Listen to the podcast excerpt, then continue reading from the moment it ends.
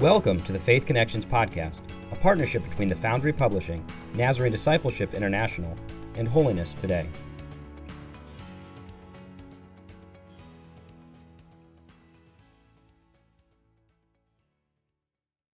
Welcome to our study this week of Second Chronicles chapter 28, verses 1 through 6 and verses 16 to 25. My name is Scott Rainey. I serve with the Church of the Nazarene in the area of Nazarene Discipleship International or NDI. This adult Sunday school video lesson is provided in collaboration between the Foundry Publishing and NDI. The Sunday school lesson is intended to support the local church's efforts to make disciples who make disciples. Please feel free to use this video in any way that helps your church or families. The Faith Connection Sunday School lessons have been going through a series entitled Lessons from the Kings of Judah we've been studying a few selected kings of Judah who reigned during a period when the nation of Israel was divided into two kingdoms. One kingdom to the north called Israel, with its capital in Samaria, the other kingdom to the south called Judah, with its capital in Jerusalem. We've been studying various kings in the south, the nation of Judah. These kings are the descendants of King David, to whom God had promised in 2 Samuel chapter 7 verse 16, your house and your kingdom will endure forever before me. Your throne will be established forever. The kings of Judah that we're studying uh, were the beginning of that promise being fulfilled.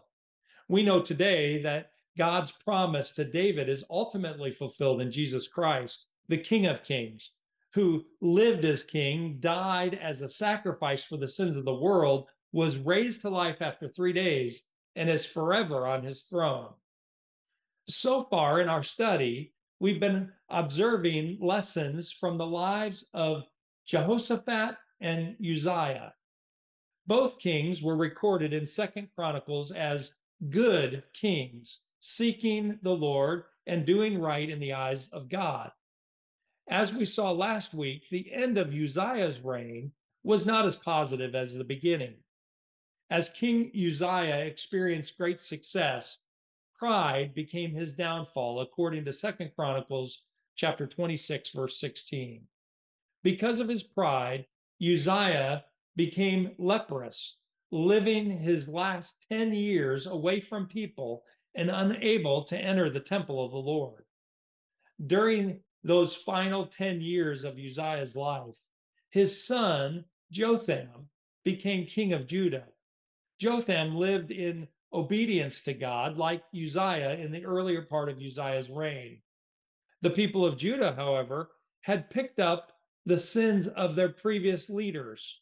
You might remember that Uzziah's father, King Amaziah, had set up the false gods of the people of Seir as his own gods, bowed down to them, and burned in, burned sacrifices to them, according to Second Chronicles 25, verse 14.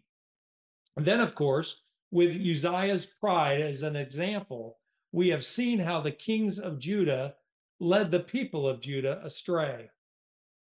While King Jotham, Uzziah's son, followed the ways of the Lord, Second Chronicles 27, verse 2 says, the people continued their corrupt practices. Four years before Jotham died, Jerusalem's leading citizens removed him forcibly from office in favor of his son Ahaz. King Ahaz, the grandson of Uzziah, is the focus of our lesson for this week. King Ahaz will show us the full effect of leadership on the life of the people he was called to serve. We will soon see that the moral and spiritual quality of Israel's leaders determine the religious and political fortunes of the entire community. Ahaz brought calamity upon the people of Judah because of his sin. He is remembered as one of the most evil kings in Judah's history, almost destroying the nation in his 16 years as king.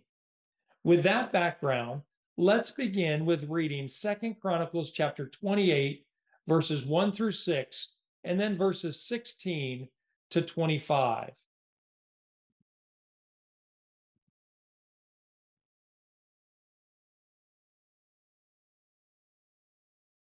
Ahaz was 20 years old when he became king, and he reigned in Jerusalem 16 years. Unlike David, his father, he did not he did not do what was right in the eyes of the Lord. He followed the ways of the kings of Israel and also made idols for worshiping the Baals. He burned sacrifices in the valley of Ben Hinnom and sacrificed his children in the fire, engaging in the detestable practices of the nations the Lord had driven out before the Israelites. He offered sacrifices and burned incense at the high places, on the hilltops, and under every spreading tree. Therefore, the Lord his God delivered him into the hands of the king of Aram. The Arameans defeated him and took many of his people as prisoners and brought them to Damascus. He was also given into the hands of the king of Israel, who inflicted heavy casualties on him. In one day, Pekah, son of Remaliah, killed 120,000 soldiers in Judah because Judah had forsaken the Lord, the God of their ancestors. And then skipping down to verse 16. At that time, King Ahaz sent, sent to the kings of Assyria for help. The Edomites uh, had again come and attacked Judah and carried away prisoners, while the Philistines had raided towns in the foothills in the Negev of Judah. They captured and occupied Beth Shemesh, Aijalon, and Gederoth, as well as Soko, Timnah, and Gimzo, with their surrounding villages. The Lord had humbled Judah because of Ahaz, king of Israel, for he had promoted wickedness in Judah and had been most unfaithful to the Lord. Tiglath-Pileser, king of Assyria, came to him, but he gave him trouble instead of help. Ahaz took some of the things from the temple of the Lord and from the royal palace and from the officials and presented them to the king of Assyria but that did not help him. In his time of trouble, King Ahaz became even more unfaithful to the Lord. He offered sacrifices to the gods of Damascus, who had defeated him, for he thought, since the gods of the kings of Aram have helped them, I will sacrifice to them so they will help me. But they were his downfall and the downfall of all Israel. Ahaz gathered together the furnishings from the temple of God and cut them in pieces. He shut the doors of the Lord's temple and set up altars at every street corner in Jerusalem.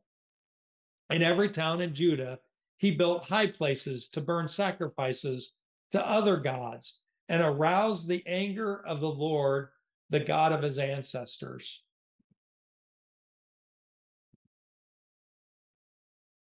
Instead of following the way of the king of King David and the faith of his fathers, King Ahaz began to follow the ways of the kings of Israel to the north. Most Israelite kings during the years of the divided kingdom did not worship Yahweh, Israel's God. And like the kings of Israel, King Ahaz of Judah made idols for worshiping the Baals verse 2 burned in burned sacrifices to the in the valley of ben hinnom and sacrificed his children in the fire verse 3 and burned incense at the high places on the hilltops and under every spreading tree verse 4 sadly these very activities were the worship practices of the nations who lived in the promised land before god gave israel this land as his special gift. The idols for worshiping the Baals were molten cast metal images. Notice that worshiping the Baals is plural. This is evidence of many temples or shrines to Baal that were around the country.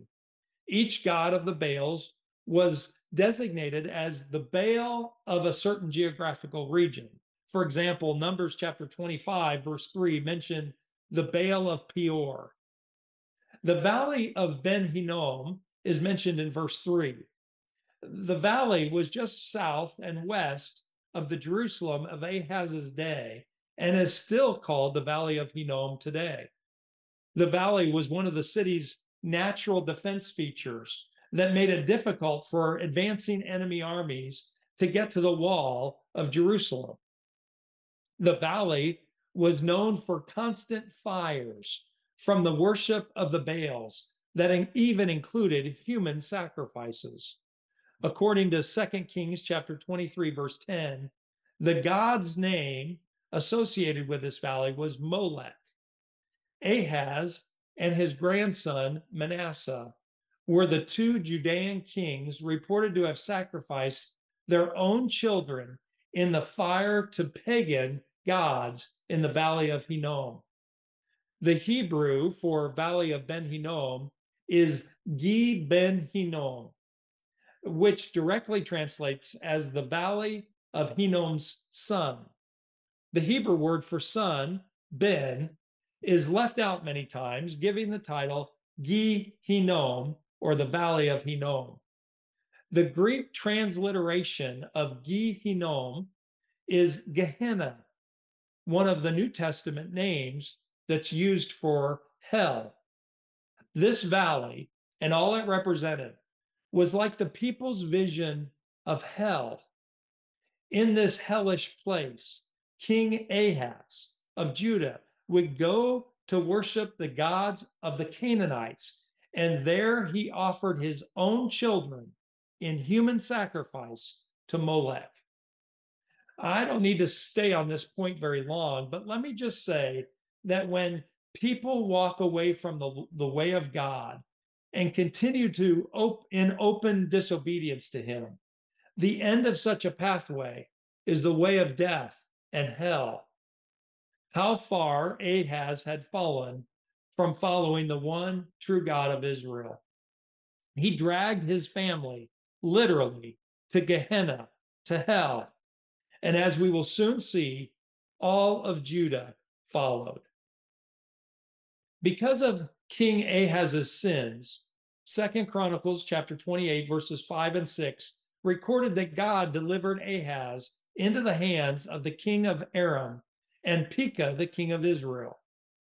The most formidable of the Aramean or Syrian states was the state with its capital in Damascus we learn in verse 5 that the Arameans defeated the nation of Judah and took many of Ahaz's people as prisoners and brought them to Damascus. The tragic, the tragic irony here is that Ahaz's grandfather, King Uzziah, had enjoyed great success against the Aramean armies. Now, because of Ahaz's abandonment of Israel's God, God allowed Ahaz to be defeated on the field of battle with heavy losses of men taken as prisoners of war. If defeat to the Arameans had not weakened Judah enough, verse 6 reveals that Judah also suffered great casualties in battle against the, their northern neighbors, Israel, and its king, King Pekah. In one day, Israel's army killed 120,000 soldiers of Judah. During the war against the Arameans and Israel, the prophet Isaiah came to King Ahaz with an important word of counsel that's recorded in Isaiah chapter 7. In Isaiah 7, verses 10 and 11, the Lord spoke to King Ahaz and called on him to ask the Lord for a sign that God would ultimately destroy Israel to the north and Aram. For some unknown reason, Ahaz rejected God's request. In verse 13, Isaiah said, Hear now, you house of David. Is not is it not enough to try the patience of humans? Will you try the patience of my God also? Ahaz's sinful disposition prevented him from receiving this good news and following Isaiah's instructions. The nations of Aram, with its capital in Damascus, and Israel, with its capital in Samaria, had inflicted on Ahaz his first and greatest military disasters. With Judah now greatly weakened, the Edomites to the south and southeast, and the Philistines to the southwest of Judah joined in nine at the now helpless little kingdom of Judah. Remember that two generations earlier, King Uzziah was in full control of these two nations. Before the disaster Ahaz brought on Judah, it would have been unthinkable for the Philistines even to attack, let alone capture and occupy any of the towns listed in Second Chronicles chapter 18, uh, 28, verse 18. Verse 19 makes clear that Judah's position, now under the control of all the surrounding nations, was not by chance. God humbled Judah. God did this because King Ahaz promoted wickedness in Judah and had been most unfaithful to the Lord. Ahaz wasn't just interested in doing his own thing, instead, he wanted the whole nation to follow him. He promoted wickedness. The literal translation of promoted wickedness from is from the Hebrew uh, that Ahaz had caused Judah's people to act without restraint. To be very clear about our own day in 2023, the agenda of prideful sin today is no different than what we see in the day of Ahaz. Leaders and the people who followed them, who walk without restraint, are not satisfied to simply walk in this evil themselves. Instead, they promote wickedness and encourage moral decline within the land. Abandoning the worship of God, Ahaz led Judah in worshiping false gods and brought his people to a place where the moral and ethical foundation was completely unstable. Verse 19 ends with a very strong Hebrew construction of a phrase that the NIV, the New International Version, translates as Ahaz had been most unfaithful to the Lord. A direct translation would be continually unfaithful to the Lord. With the country in shambles because of God's judgment on sin, where would Ahaz turn for help? The Hebrew term used for help throughout the book of Psalms was used in key moments of distress as worshipers called on God as the one who could help them. In some of the dark moments in Israelite history, leaders sought help from the Lord, and the Lord answered their prayers for mercy. Here are just two examples of the many that I could look at. In Psalm chapter 51, King David prayed these words Have mercy on me, O God. Blot out my transgressions. Wash away all my iniquity and cleanse me from my sin. Against you only have I sinned and done what is evil in your sight. Cleanse me with hyssop, and I will be clean. Wash me, and I will be whiter than snow. Let me hear joy and gladness. Let the bones you have crushed rejoice. Hide your face from my sin and blot out all my iniquity. Create in me a pure heart, O God and renew a steadfast spirit within me. Do not cast me from your presence or take your Holy Spirit from me. Restore to me the joy of your salvation and grant me a willing spirit to sustain me. Then I will teach transgressors your ways so that sinners will turn back to you. In Daniel chapter 9, Daniel prayed these words Lord, the great and awesome God who keeps his covenant of love with those who love him and keep his commandments. We have sinned and done wrong. We have been wicked and have rebelled. We have turned away from your commands and laws. We have not listened to your servants, the prophets, who spoke in the name of our kings, our princes, and our ancestors, and to all the people of the land. Lord, in keeping with all your righteous acts, turn away your anger and your wrath from Jerusalem, your city, your holy hill. Give ear, our God, and hear. Open your eyes and see the desolation of the city that bears your name. We do not make requests of you because we are righteous, but because of your great mercy. Lord, listen. Lord, forgive. Lord, hear and act. For your sake, my God, do not delay, because your city and your people bear your name. Would Ahaz respond in a similar way to these other leaders of Israel in his time of need? Unfortunately, no. King Ahaz doubled down in rejecting God. Instead of seeking the Lord for help, Ahaz sought the help of Tiglath-Pileser, king of Assyria. Instead of humbling himself before the God of mercy and grace, Ahaz turned deeper in sin and rebellion. Rather than turning to God for wisdom, Ahaz turned to the world's answer to life's problems, only compounding his problems. Second Chronicles chapter 22, uh, chapter 28, verse 22 says, In his time of trouble, King Ahaz became even more unfaithful to the Lord. At the request of King Ahaz, Assyria assisted them, and there was victory. The losses, however, were significant. The heavy annual tribute placed on Judah brought incredible economic hardship.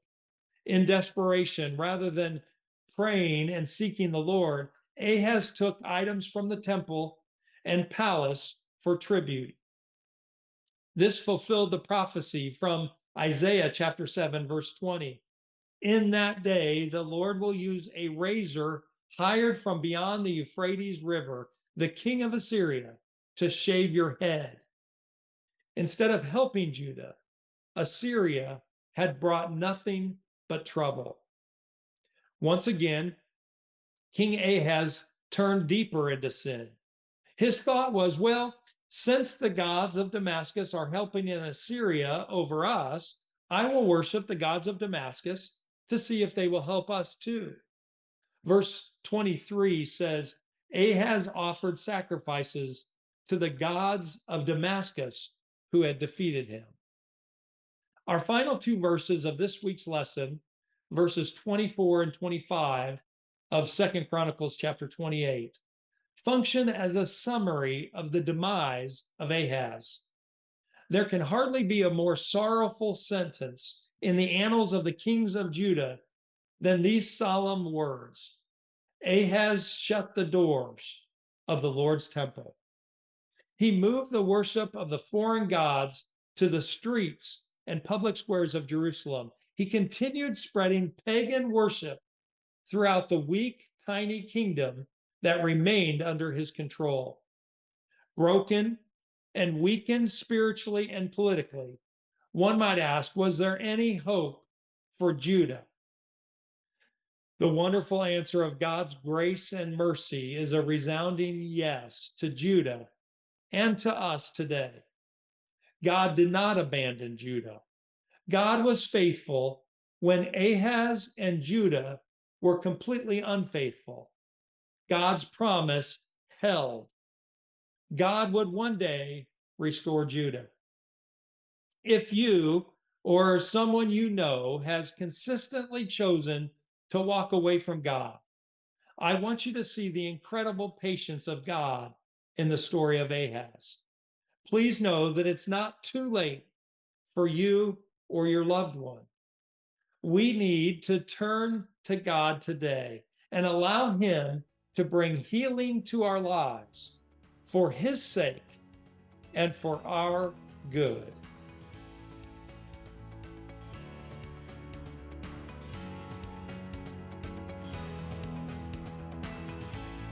Thank you for listening to the Faith Connections podcast. If you wish to order Faith Connection materials for your local church, please visit thefoundrypublishing.com. If you've enjoyed this production and wish to hear more, visit holinesstoday.org slash podcast or find us on Spotify, Apple, and Google Podcast.